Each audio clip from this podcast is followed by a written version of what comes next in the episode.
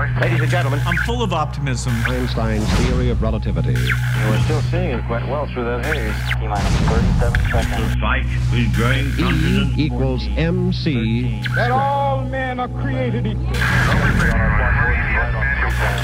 about the future innovations. and growing strength in the air. Something happening coming up on staging. This is Finding Your Frequency with your hosts, Jeff Spinard and Ryan Treasure. It's time to speak up, share your voice, and hear from the thought leaders. Ladies and gentlemen, welcome to Finding Your Frequency. I am your host, Ryan Treasure. Today is January 24th, and you may not know, but this is our very first live show of 2020, and what a great year we expect to have right here at Voice America Talk Radio. Last year we did 179 Finding Your Frequency episodes, and so what a great uh, way to start the new year to really bring in in a bang. Uh, have a have a great person in the studio today. We're going to talk about uh, we're going to talk about business. We're going to talk about leadership. We're going to talk about technology. All those you know fun things that you guys that are entrepreneurs always you know lay in bed at night at 12 o'clock and just think to yourself, what technologies should I be using for my business? What strategies should I be using for my business? So we're going to kind of go down the rabbit hole a little bit today. But before we get into the guest, um, I have to take just a couple of seconds out of the show to uh, number one, thank our sponsor for the show, Podcorn, P O D C O R N dot com. Uh, Podcorn is a fantastic. Um, uh, website where podcasters can link up with advertisers. Uh, and it's a great resource for you guys out there that are doing podcasts or content based marketing for your businesses uh, to help kind of supplement a little bit of that income, get some revenue uh, generation happening uh, from your radio show or podcast. It's a great marketplace connecting those podcasters to amazing sponsorship opportunities uh, such as host read ads, interview segments, and topical discussions and more. So big shout out to podcorn.com. We'll talk about them a little bit more later on in the show. Now, on to the other thing. Huge, uh, proud father moment for me this morning. Uh, I, I actually came into the studio a little later than normal because my daughter uh, made the principals list. Uh, and so man, was I extremely happy. As you guys know, I have a six year old daughter. She's in first grade.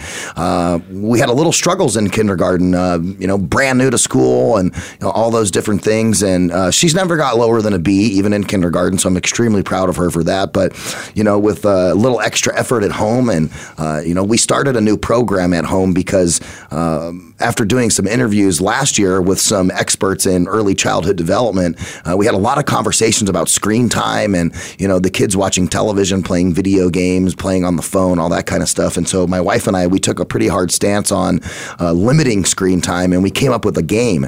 Uh, and the fun game that we came up with is it's uh, a helps you to learn about being an entrepreneur because you have to work for something to earn something.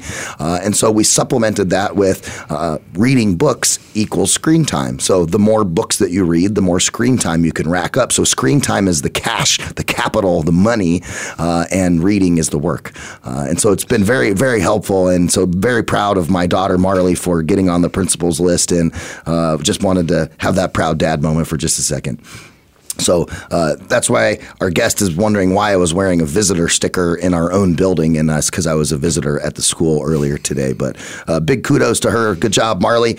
Now let's get into finding your frequency because you know I, I'm all about this. Finding a frequency, as you guys know, it's all about that journey, that you know that that finding the reason why you do what you do, summoning that intestinal fortitude to move forward and really make a difference in your business, and make a difference in your lives, and you know make sure that uh, you're not swinging the axe for somebody else's dollar.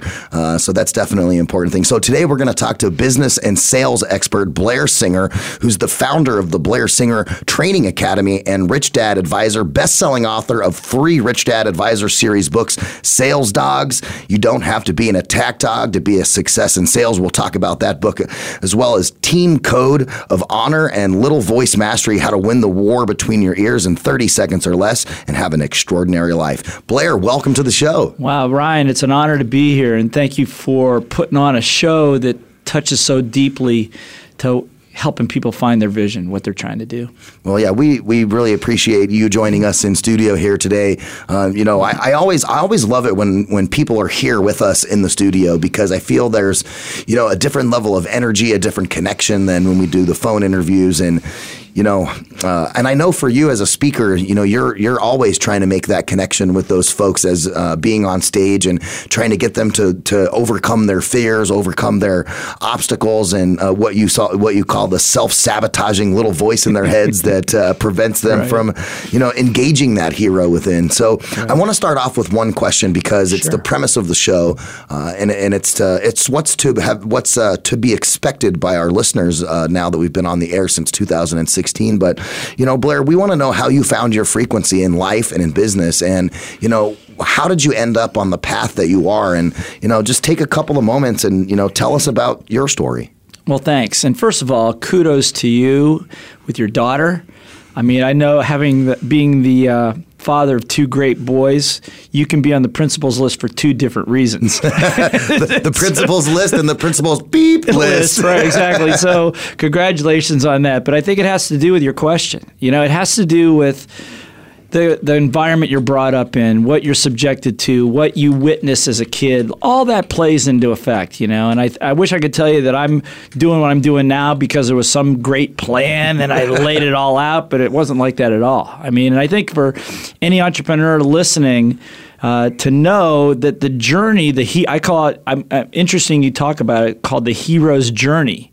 Is the hero's journey is a journey that's been told, stories that have been told like Ulysses, and Wizard of Oz, Yeah. Luke Skywalker, all that stuff.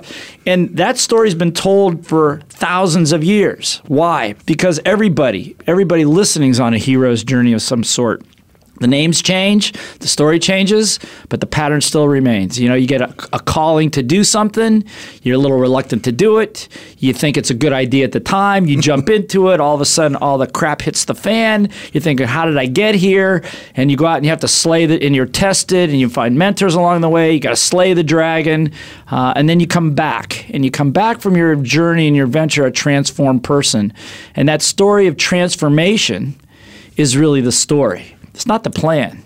It's the journey, as everybody says. And, you know, the way I got here was totally by accident. You know, as I was like, I grew up in the middle Midwest in Canton, Ohio, and Shout out to Ohio, Aaron. there, there you go, right? And home of the Football Hall of Fame. And I just, uh, I was supposed to go into medical school uh, at Ohio State, and I found out halfway through the second semester of school that studying organic chemistry until my eyes bled was not going to work. And uh, I became a political science major. That was a pretty big shift. Yeah, right? And so so how so I shifted from there and what happened was I fell in love. I wish I could tell you that there was a grand plan, but I felt I realized that the weather in Ohio sucked. you know, school didn't teach me anything about making money. And I just decided I fell in love with a woman from Hawaii and followed her to Hawaii. It's not a bad place to follow somebody No, too. right? and lived there for eight. ye- You know, got married there, got divorced there, but I met Robert Kiyosaki there. That's where I met because I, I realized I had to learn how to sell. I got a job in sales. He was working for Xerox. I was working for a company called Burroughs at the time, now Unisys. And we both were entrepreneurs, just starting our first gig. He had his first nylon wallet business, and I had and I had a surf shop. And that's how we met. He came in trying to sell me these Velcro wallets. and I told him, dude, I go, my customers are surfers. They have no money. What would they need a wallet for, right? no pockets. right, no pockets, no money. And I was just trying to make a joke, and he started yelling at me. And I'm going, what the heck? What kind of a sales pitch is this? Just yell at your customer and tell them how stupid they are until they buy, which I did. and we, be, but we've been. Did you did you buy a wallet? Oh yeah, we bought a whole bunch of them. I never sold any of them, but, but I bought them. But the the benefit out of it is, is we became great friends and, and went down this path of an experiment as to whether business development and personal development would work together. I took some very powerful personal development programs way back then because of the divorce and all you know losing money and all that. And he suggested go to personal development program. I go, "Eh, I don't do that sissy stuff, right? But it radically changed my life. Radically changed everything we were doing. And and and so now I could tell you the rest of the story. I'm not going to, but I'm just going to tell you that who could ever predicted all that? Right. It's just that if you allow yourself, and you talk about frequencies, if you just learn to trust yourself a little bit and just go with it, Yeah. go with what the opportunity is, as long as it's not, as long as it's just not a stupid idea, but to go with it, and you find yourself in the most amazing places. Uh, fast forward, you know, I'm obviously not in Hawaii anymore, but uh, I went into the air freight trucking business. In the first nine months, lost three quarters of a million dollars doing that. Had to turn that around. People started asking me how we turned it around. That was that, that was after Hawaii, moving back to LA, and uh, one a five minute lecture turned into an hour lecture, turned into three days, five days. So now, as in the early '90s, I just run around the world helping entrepreneurs, big business, small businesses, helping them create amazing teams and generate millions of dollars of income into their businesses. These days, because the demand's so great, now what I focus on is teaching the best people to be the best teachers, leaders, and facilitators in the world. So we now have about 500 of them. I have about 500 trainers and about 15 different countries. So you're you're uh, instead of you doing all of the legwork as the trainer and teacher, then you're teaching other people the system so then they can go out and be impactful for their you know their companies and, and they they can start their hero journey, right? That's right. Yeah. That's right. And so what happens is is that I've learned over the years, and if you're listening to this right now, you're going to learn over the years that a certain type of person ends up gravitating toward you. Um, different people, even in the same industry, different people with personality. You know, they say birds of a feather kind of flock together. So I just know that where, whether I'm teaching sales, team development, or whatever, people that have a uh, a desire to teach, a desire to support and help a lot of people seem to be what show up. And so now we've that's a business now, and we help a lot of people become world class trainers and leaders all over the place. Well, and I think that's an important point too to what you say about you know how people gravitate towards those certain scenarios because I think also from a, a teaching standpoint or any in any business, I mean you don't want to you don't want to you know spin your tires in the mud either working with somebody who just doesn't get it or who doesn't have you know the passion because you and I know that you know you can be smartest person on the planet but if you're not willing to put in the groundwork, you know, and put in the effort that is needed to make change happen or to go learn something new or go do something different, then you're going to fail automatically just because you didn't try hard enough. That's right. And you don't have a, it's not that maybe maybe your work ethic is good but you're not going to go at it the same way if you don't like you say if you don't have the passion for it. Yeah. you know and sometimes you don't even know why am i doing this? Why am i doing this? And you better have a good reason why you're doing it. Otherwise you will quit doing it. Yeah. and so you know long ago i was influenced robert and i were both influenced by a fellow by the name of the late dr buckminster fuller and he said he said a couple things that really changed my life. He said, "What can one person do that could make a difference?" Yeah. that was one thing. And I grew up, date myself. I grew up in the days of I got to see JFK on a th- on a three station television set. I got to watch Martin Luther King, Gandhi, these guys, and that message was really clear. What can one person do? So Fuller kind of set the hook. He says, "How many people could you serve?" How uh, what's your mission? What are you here to do? You just here to make money, or are you here to make sense? He said because the two could be mutually exclusive, and that just completely wrecked my life. But it's turned it's turned out to be a great journey. Yeah, I mean, how how awesome is it if you can, you know, come to, you know, quote unquote work every day, but at the same time that you're able to make money, you're also making a difference in other people's lives. You know, um, you know, not not to touch on myself too much because I mean this is an interview with you, but um, you know, it, it, it is that way. Sometimes, you know, when I'm I'm here and I've been at Voice America for 16 years now, um, you know, doing internet radio, and for me, it's not necessarily about, you know, yes, I like the fact that I I make a living and I can pay my bills and all that fun stuff, but you know, I'm I'm not here for just that. You know, I'm here for for these moments that I'm having right now with you. You know, I feel like every time I do an interview with an author, a speaker, an expert in any of the different uh, uh, spaces that there are available, health and wellness, whatever it may be, I feel like that every one of these hours that I get to spend with those people are almost like you know little mini personal development you know moments that I get to have, and I get to learn so much from other people in those spaces. You know, and then not even secondary to the great and wonderful people that we have at Voice America that are executive producers, engineers, graphics folks, you know, just everybody who has a passion for making this medium really explode. And as you know, podcasting has absolutely exploded, Exploded. over the last couple of years. And, you know, looking back on, you know, the company's founding in 99 and then looking at like, wow, when I, when I started here, the smartphone wasn't a thing. You know, the word podcast didn't exist. And it took us a long time, you know, as you talk about change and, and, and being able to have passion to move forward. It took me a long time to call a radio show a podcast because, like, in my head, I'm like, but it's not a podcast. It's not highly edited. We do these things live and then we just publish them, you know? Um, but it's like when you're when you're doing sales and when you're doing uh, you know uh, business items and it's like well if you're not speaking the same language as your customers uh, then you got a problem with communication and so once we started to embrace that yes we do podcasts or we do live podcasts or whatever um, things really started to change for us Yeah, well, yeah, because what you're doing is you're serving even more, and you're, per- you know, I, just for example, a podcast is no longer a podcast. Podcast can be turned into a video. It can be turned into posters on, on social media. Can be turned into letters. Can be turned into email campaigns. You could take one podcast and get create six to eight functions out of it to reach millions of people, literally. So what you're describing is you've taken something like doing a radio show and you've given it deeper meaning. You've given it Yeah. more reach. And so, like I said, what the motivation here is if you, how many people, like Fuller said, how many people can you touch? How many people could you impact? And if enough people created that kind of an impact somewhere in the world, what kind of a world would it be? way better Way better, right? So, we right? we we had we would have already gone to Mars Exactly. well, that's that's my big thing about trying to teach people how to teach because the way Robert and I teach is totally different than any kind of school teacher or any kind of a lecturer. Yeah. And we've learned it over the years how to combine personal development, business development, technical development together because the problem with learning is not the material. Material is pretty simple. The problem is everybody knows how everybody wants to be in better shape, right? Everybody wants to get rich, right? Simple. The, the, to do it is not the hard part. The hard part is a little voice between your ears that puts up the resistance. I can't do it. I'm not smart enough. I don't have time. All that are the garbage.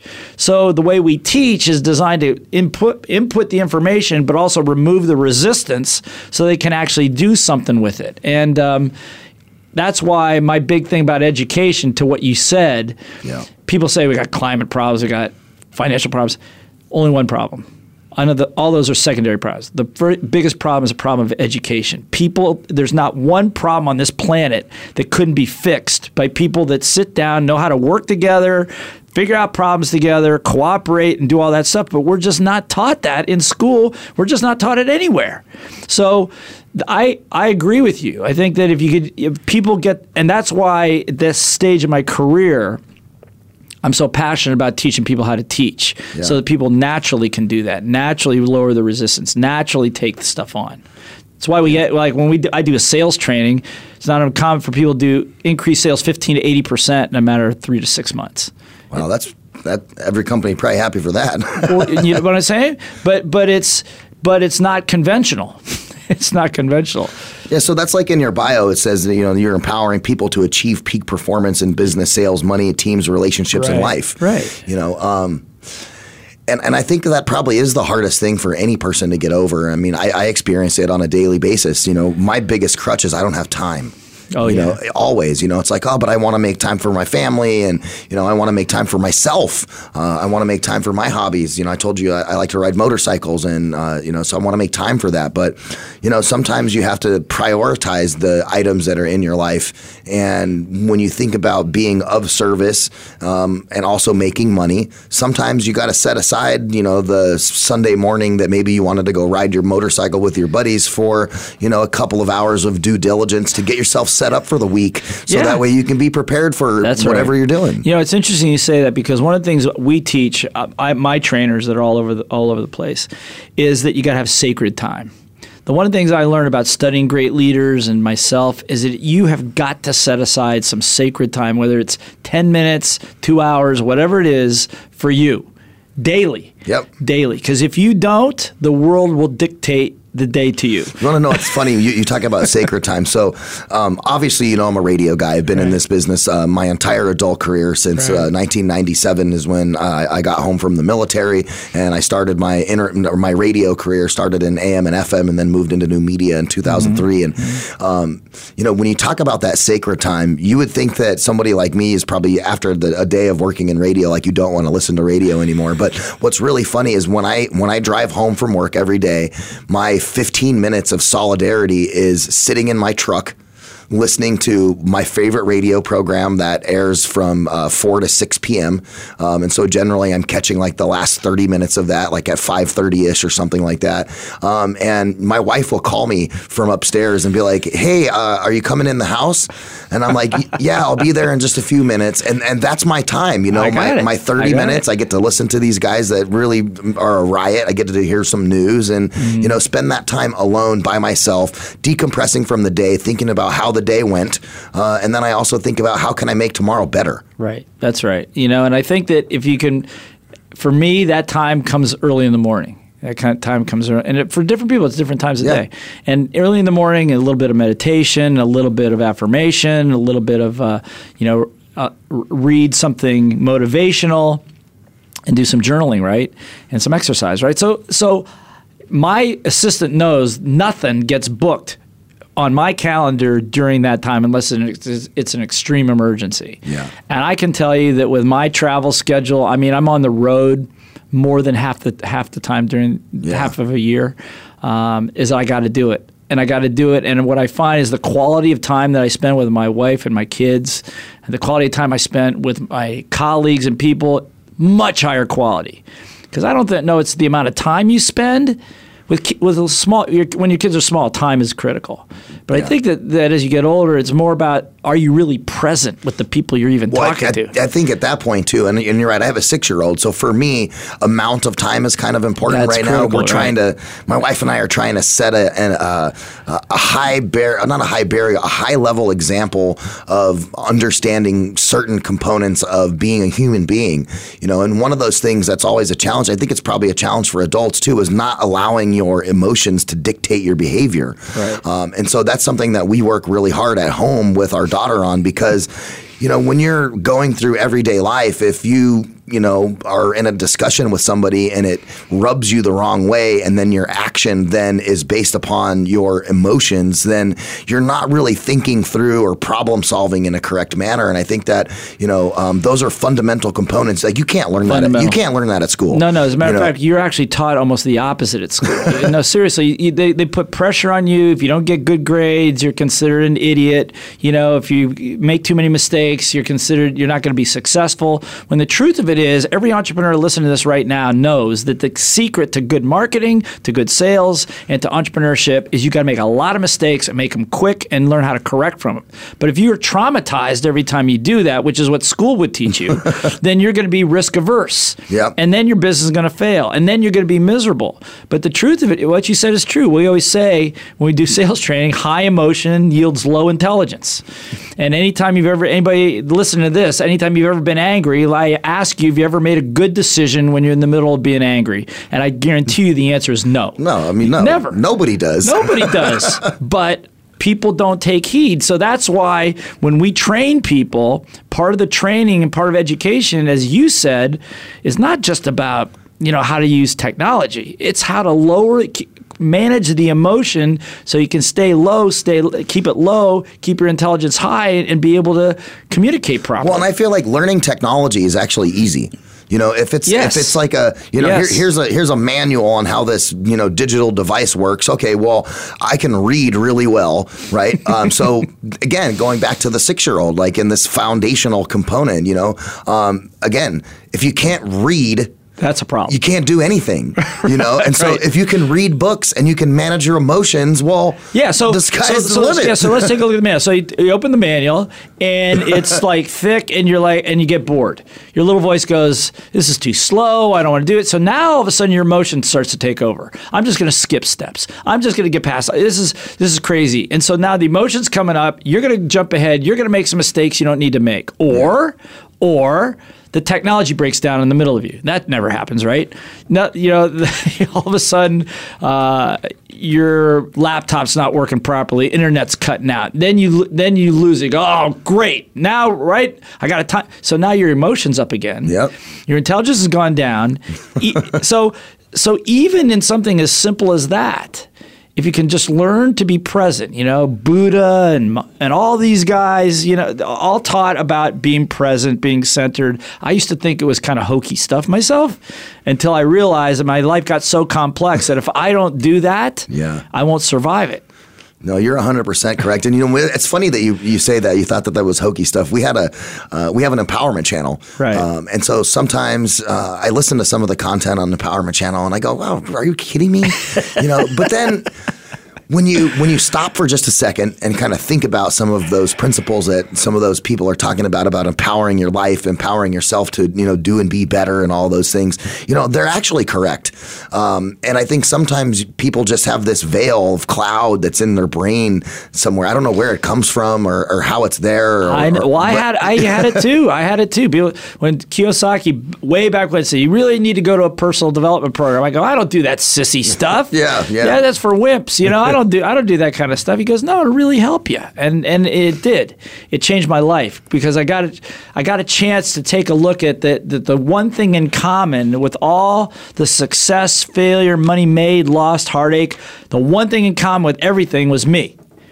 And, and and while it seems like obvious at that moment in my life, that was a revelation. That Yeah. somehow what was going on over here was affecting, was creating all of that and attracting all of that over here, and that's the the big change. Yeah, and that that's you know really similar to you know like the book The Secret. You know, if you have you know all of this cloudiness that's happening and you can't really see through that, then you know how do you get the frequencies to align where you have good things gravitating towards you instead of bad things gravitating towards you? Right. Right. I mean, I think that's the important thing. Well, hey, uh, Blair, what I want to do is uh, number one, I want to I want to thank our our sponsor for today's episode, and then uh, we'll take a quick commercial break, and then we'll come back on the backside of that, uh, and then I'm going to talk a little bit about your books. I got some questions here for you as well, uh, talking about uh, uh, your your your, uh, your your your book about the attack dog. I think that's interesting, so I want to kind of dive into that a little bit. Uh, but ladies and gentlemen, you're listening to Finding Your Frequency. I'm your host Ryan Treasure. Uh, again, big shout out to the sponsor of today's episode, Podcorn. What a really cool service that Podcorn has. Uh, we've been in this business for since the beginning of since audio's been online. I mean, uh, uh, Voice America and Boombox Radio by AOL were the you know the first two things that were happening in 1999 when when this thing launched. And you know what a great time. And you know now is even better time for radio shows and podcasters because there's so many new pieces of technology that are out there. Um, I actually got involved with Podcorn because I got an email that was just saying, "Hey, we see that you have a podcast. You should check this thing out." And I went in and signed up on Podcorn.com and made myself an account and when you log into the system, it's super cool because it automatically starts showing you, okay, uh, here are some sponsors or advertisers or um, even even paid interviews that they have that are in there for people who are looking for exposure. You know, whether it be other podcasts or other brands and services and such. And so, as I'm scrolling through there, I thought it was really cool. Um, and so we decided to start working with them in the capacity because their marketplace is really connecting podcasters to sponsorship opportunities um, with the host reads and those interview segments I was talking about and topical discussions. And there, there's no middleman at all, right? I, I just I just log into the Podcorn and I look through the list of available advertising. I send them uh, a, a note about why I think that uh, I would be a good fit for this. They make it super easy to. I don't even have to type anything, right? I just log in. There's a there's a record button. I can record myself. I just talk to them and tell them in my own words versus typing it all out, which is wonderful because that way less time. Um, and basically give them my pitch, and I say, hey, I'm Ryan Treasure. I host Finding Your Frequency. Uh, I think we'd be a good fit for this, this, and this for these reasons. Uh, send it off to them, and then wait for them to reply. And uh, it's just a it's just a really easy, seamless component. No middleman. Payouts right to PayPal, so I don't have to wait. As soon as you upload the ad read and show them that you've done it, they pay you. Um, so you're not waiting for net 30s or net 60s on payments. As you know, that's terrible to wait for that, right, Blair? Oh yeah, oh yeah. yeah. So definitely, if you guys are uh, doing a radio show or a podcast, go check out uh, podcorn.com, P-O-D-C-O-R-N.com, and go check it out. Uh, the marketplace's mission is to give podcasters transparency, creative freedom, and full control over how and when you monetize. So make sure you click on the link in the show notes uh, if you're listening on Apple, iTunes, TuneIn, Stitcher, Google Play, iHeartRadio, or any other podcast location. The link will be right there in the description. You guys can go check it out.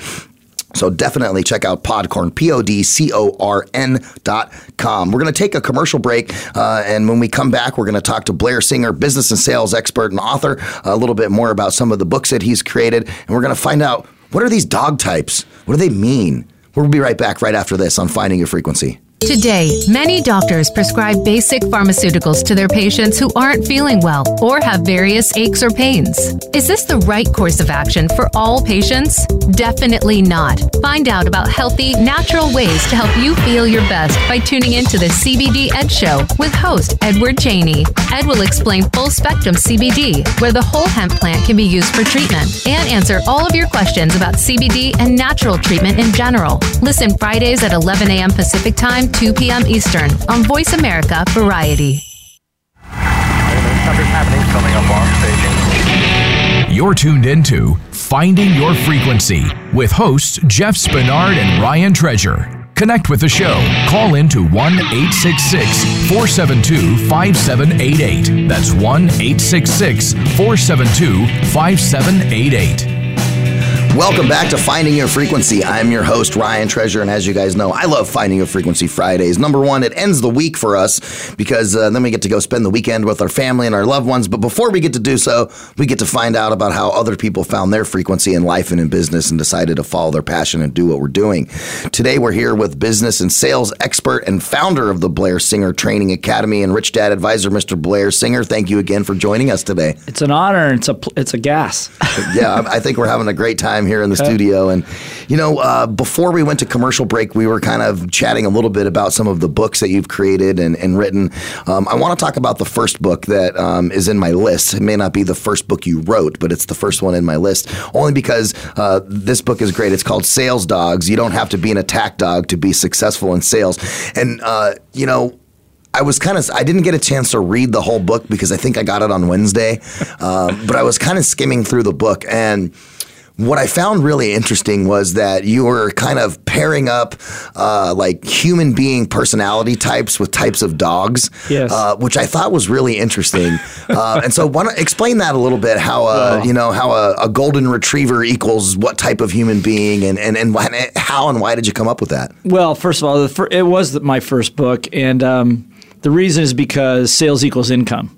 You know, I travel around the world. Anytime I meet somebody who's not happy with their income, not happy with their lifestyle, a business that's struggling, it's usually because that person or that business doesn't know how to sell, or they think it's not important, or the product will sell itself. So that was the first book.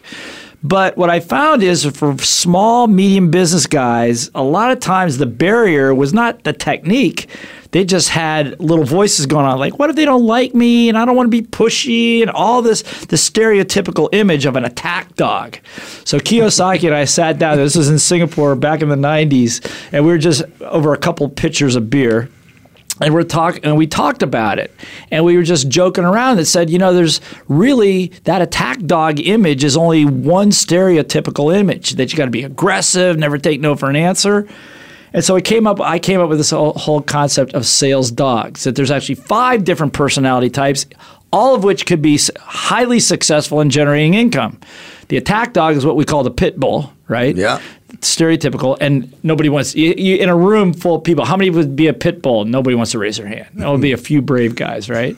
But then I said, there's others. There's the poodle, who's the charming schmoozer, loves to hang around, network with people. You know, always looking good, right? Yeah. Then there's the uh, Chihuahua. You know, these are the data freaks, man. They Google, they're YouTube and Googling, you know, Twittering everything, right? And and and each one of these personality types has a given strength. That if you play to your strength, or to your point, you play to your natural frequency. You can build a lot of trust really quickly and make a lot of money. The golden retriever is that person that that loves to serve people typically see a lot of real estate agents or retrievers. You know, they'll they'll do anything. They kind of operate off of the law of reciprocity. If you give enough to people, serve them enough, they'll turn around and grant you some business. Okay. And then of course there's the uh, the basset hound. They have those big, you know, the hush puppy, big droopy eyes. Their, their ears, Right, yeah. they love you no matter what. They're they're on. They love you, right? And and these are the people really good one-on-one rapport builders. So people say, well, which one's more successful? I go, they're all successful. It's just when you're trying to be, if you're a poodle trying to be a pit bull, that ain't gonna work. But by the same token, if you're talking to a pit bull, you better know what language that they appreciate so you can talk to them in their language. So it- the book was just a fun way to disarm that little voice and take the fear out of it. And we just found that people loved it. And it's just kind of the basis of helping people increase their sales. So let me let me kind of put a scenario together. If you're in a room with you know five people who are all salespeople, how do you identify like you know what what is their sales type if, if they're you know the attack dog or the poodle or, or whatever you know because I would imagine just like interpersonal communications you know you have this idea of you know um, you know who you you know who you are right, Right. Um, you, you then it's like Well, what is what you know. right and then and then it's what do other people think I am and then what are you actually Exactly. Well, Right. I mean, you could pick it up in people's language. Uh, you know, uh, obviously, a pit bull is going to be real aggressive. You know, what's the bottom line? Get to the point. Get to the point. The the poodle is going to be what's everybody else doing? What's the so, what, you know what's the trend? What's what you know th- they're looking for social proof out there. Where the Okay. Chihuahua just wants the facts. Okay, and the golden retriever is all about the relationship, and the basset hound is building the empathy, one-on-one trust. So you can usually pick up on that in the first minute or so. so have you ever had a mutt Oh yeah, Like well, somebody, somebody who's like, So, yeah. they just switch gears. They can be an attack dog. They can be a totally, poodle. totally, totally. We're The all Swiss mutts. Army blade. That's exactly Swiss Army knife of sales. Swiss Army knife. That's great. I'm gonna. Use, I'm using that one. I'm using that. Do one. it, do it. Okay, but but I do it. I say so. How many of you are this? How many are that? How many are a mutt? And everybody raised their hand. I said that's the point. You have all these things. We all have the ability. But it's just finding the one that you're comfortable in, particularly in that moment, and particularly with the person that you're at, with you're with. Do you guys ever talk about like uh, NLP or neuro linguistic, Yeah, totally. right? Especially in sales, right? Because you know one of the things that uh, that I've, I've noticed, I, I don't technically do sales, but I guess no matter what you do in life, you're probably selling at some point something. you know what I mean? You're supposed to selling what- your selling yourself. That's not what I've been witnessing for the last hour in here. You've been selling like crazy, but you're not. It's not the stereotypical sale. It's not like trying to push something down somebody's throat. You come from your passion. You want to help a lot of people. You want to serve a lot of people. That's all it is. Yeah, there's some techniques on how to close. There's some techniques and all that stuff, but that varies depending upon who you are and the setting that you're sitting in. So I think that um, everybody can sell.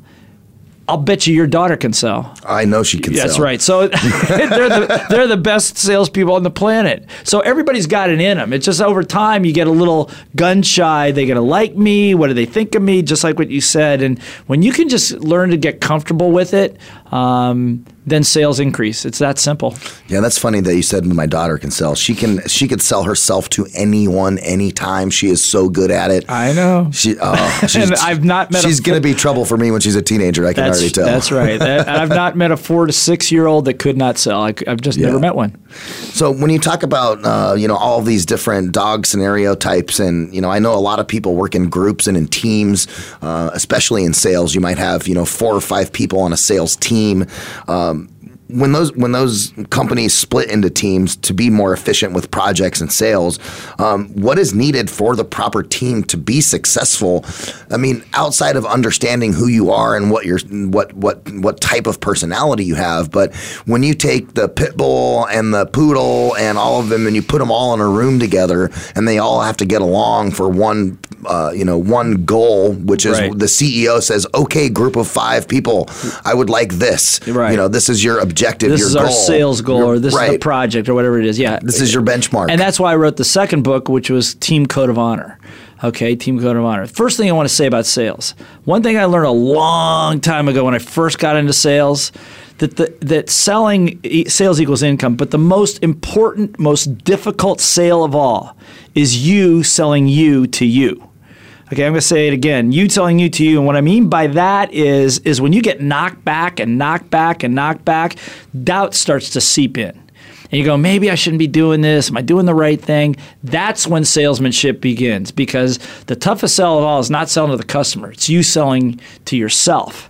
So what happens now when you put people into a, a, a group and I mean that makes sense, right? Yeah, no, it totally is. I laughed because one of my first jobs when I was a kid, um, I, I was a door to door salesman. I used to go to this building and they would give me a bag, right? And in the bag would be like it. lotions and different things. And it was like, all right, um, you know, you can do one of two things uh, come back when your bag is empty or come back when your bag is empty.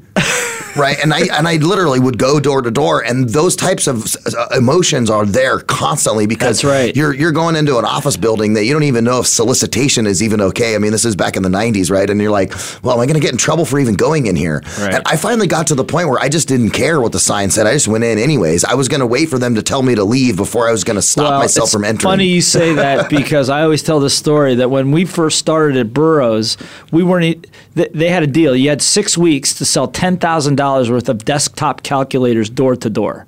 If you could do that in six weeks, then they would send you to sales training. And I'm going, wait, don't I get the sales training first? And they go, no. If you can't do this, we're not going to waste our money on you. That's how it was back then. Yeah. And I remember that one day I made 68, I counted them 68 cold calls in one day and sold nothing. Absolutely nothing. But I, I, the most important sale of all is I made it through 68 calls without giving up. That was the that was the the important thing. The following day I would close some deals. But but that's your well, that's because you got through all your nose on that day. that's part of it. But after a while, I didn't give I didn't give a crap what people were thinking. Yeah. they were get out of here. We hate what you're doing, and uh, you know, all that. And after a while, I'm going, okay, what else can they throw at me? You know, I said I'm going to show you a demo of this thing. It's going to blow your socks off. And finally, somebody said, okay, show me the demo. Then I was totally screwed because I didn't even know how to operate the equipment. Then they'd kick me out. So it was like, so, but it was the most important sales training of all. And what happens is when you get into teams, you have people you have you have five people on a team you're saying okay so you have five different sets of emotional emotional and psych, psychotic baggage all sitting on that team at the same time Yeah. and, and, and so that becomes a problem so one of the things that i learned is every great team every great organization religion whatever they have has something called i call it a code of honor but it's a set of rules you know like the 10 commandments a set of rules Yep. okay and these rules embody the values of the team and hold people together so it's it and whenever I work with a company, whether it's been Singapore Airlines, Morgan Stanley, IBM, L'Oreal brands, or even small businesses, the first thing we do is establish the rules, the code of honor. Because when it gets hot, people want to jump ship. But if the rules hold them in there, then we can work through it. Yeah, we can work through it. Like, um, ev- like- everybody takes responsibility. It's like a containment field. Totally. Totally. Yeah. But it's one that everybody agrees to. Because in a sane moment, everybody always agrees to the Ten Commandments, right? But when it's when the stuff starts hitting the fan, the emotion goes up, intelligence goes down. The purpose of the code of honor is to, for me, is to protect me from me, from myself, because I know that I don't need any competition out there. I am my own worst enemy half the time, and so that's why the contain is contain. Would you call it a containment field? Yeah. I love that. I'm using that one too. Okay, so so the containment field is critical if you're going to put a team together. Otherwise, particularly on a sales team, because everybody's all, all over the place, you got to come together with a basic set of rules of how we conduct ourselves with each other. Yeah. Everybody agrees to that. Now we can push forward. That's amazing. And please use containment field. Uh, please allow, like allow my nerdist to help you out No, in, in any it. way. I love sci-fi stuff, so we'll probably have more of those to come down the line. Um, you know, as a business owner and an entrepreneur and, and, and working through several levels of different types of sales and leadership roles, what was the hardest thing that you ever dealt with in business? And and I know, I know, I know, kind of maybe what you're going to say. Oh, dealing with myself or getting through that hurdle, but um, not from that perspective. Just as a business owner, like, what was one of the hardest things you ever had to deal with? Besides Robert yelling at you about well, the, that was the wallets. that was actually funny. That wasn't that wasn't so hard. Uh, actually, it, it forged a great friendship, so that was awesome. I think that you know when I my first big business and when I had a uh, I had a trucking business many years ago, and we faced financial ruin several times, and it was. I mean, I got like no sleep for a year. I think it was it was just really hard. Every day was a challenge. Every day was hard. But that's when I learned about code of honor because the only thing that held us together was our a simple set of rules that we had. I was going to shut down the business. And I remember my accounting my accounting manager came to me. She goes, "Don't close the business." We were down three quarters of a million bucks. That's a lot of money. Well, what happens? We used a, um, a factoring company that basically you that you give them your billing and they col- do the collection for you and turn your cash in seven days. So So that- you're not waiting for net 30s and 60s. Right. Yeah, so, yeah. And they take a percentage, but the problem was they collected the money and then they went out of business and took all the money with them. So we were like, oh my God. So we were left holding the bag. And so I was going to shut it down, and my accounting manager she says, "Look, don't. We'll work two weeks for free if we have to. Turn this around." I go, "What? Free? What are you talking about?" They go, Are you like, is that even legal? right? And it was like, and, and it was just such a moving, exper- humbling experience. And we did, we turned it around. And that's that's the story that I tell. We began to turn that thing around, and, and and I think that that was rough. But the one thing I've learned in the most difficult situations is when you obviously learn the most. Number one, that seems obvious, but it's also where you find good partners. You know, you, you, they, there's an old adage that says you can't do a good deal with a bad partner, right? But in a bad deal is where you find good people. Because who who stands up? I think the second one we had a franchise back in the early 2000s, and you know the franchise blew up, and it was a partnership issue. And uh, without getting into all of that, that was probably one of the most painful experiences because it's your dream. This is what, what I wanted to do, and uh, the thing just blew up and split apart and disintegrated, and uh, it was painful. Oh, I bet. Very painful. But you know what? You just take quitting off the table. Quitting just doesn't become an option. Maybe you got to change what you're doing. Maybe shut this down and go this way. But you just don't.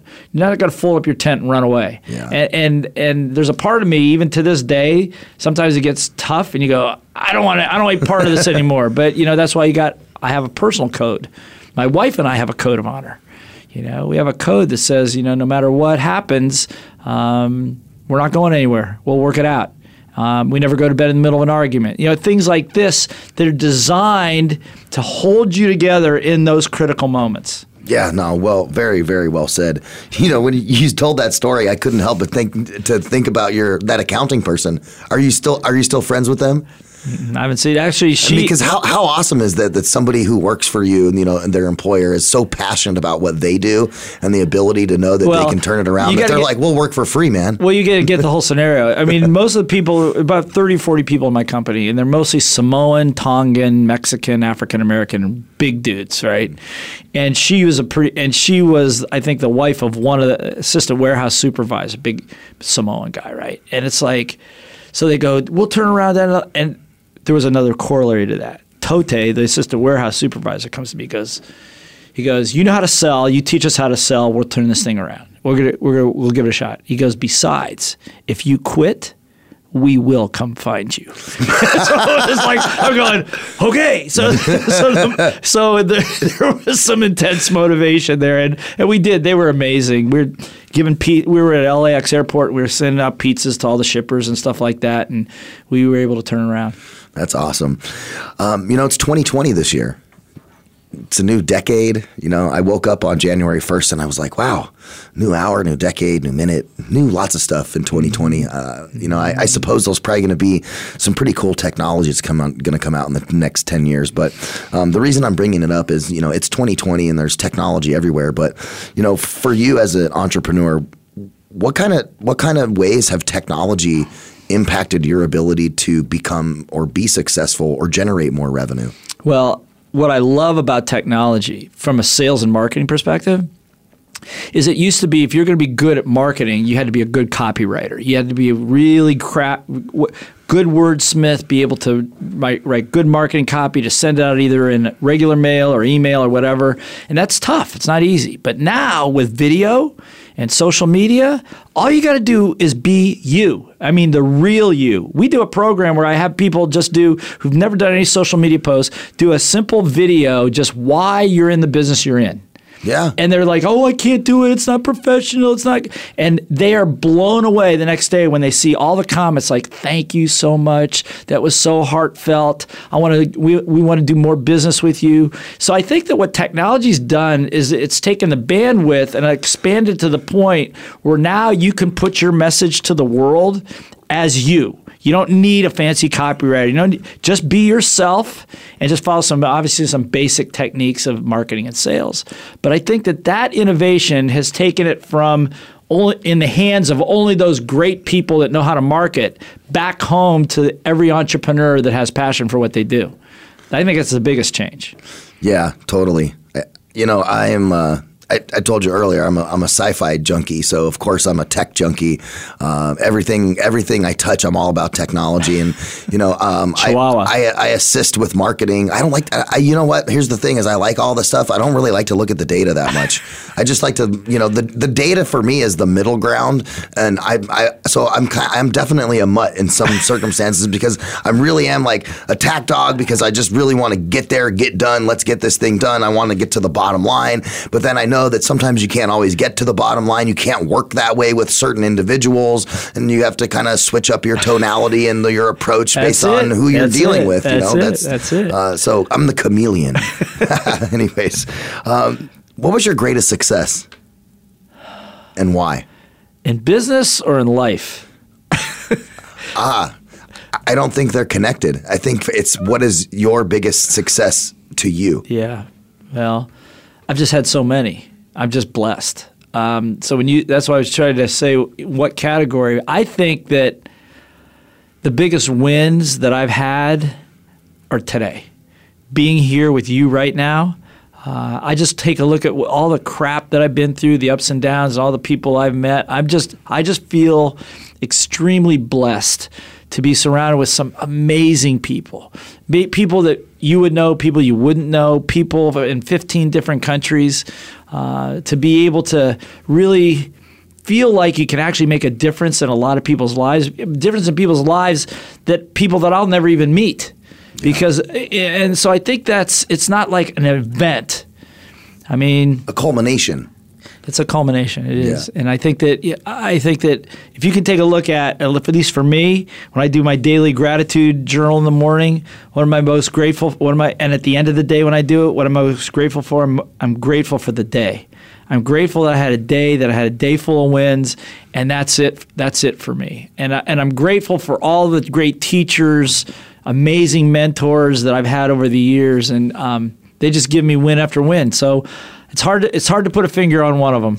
No, I think that was eloquently said because it's not one win that establishes who and what you are. It's the culmination of many wins and, Yeah. you know, a lifetime of experience, a lifetime of learning, a lifetime of, you know, putting yourself to the test, putting a little pressure on yourself to make yourself better. And I think that a lot of people get lost in, uh, in the minutia of every day and they forget about that, you know, if you ever want to become better at something or anything, whatever it is, you've got to step outside of your comfort zone and experience a little bit of anxiety, a little bit of stress, right? Because I think you gotta. That's the way you. That's the way you learn. That's it. And there's two ways to step out of your comfort zone. One is to say, I'm going to step out of my comfort zone.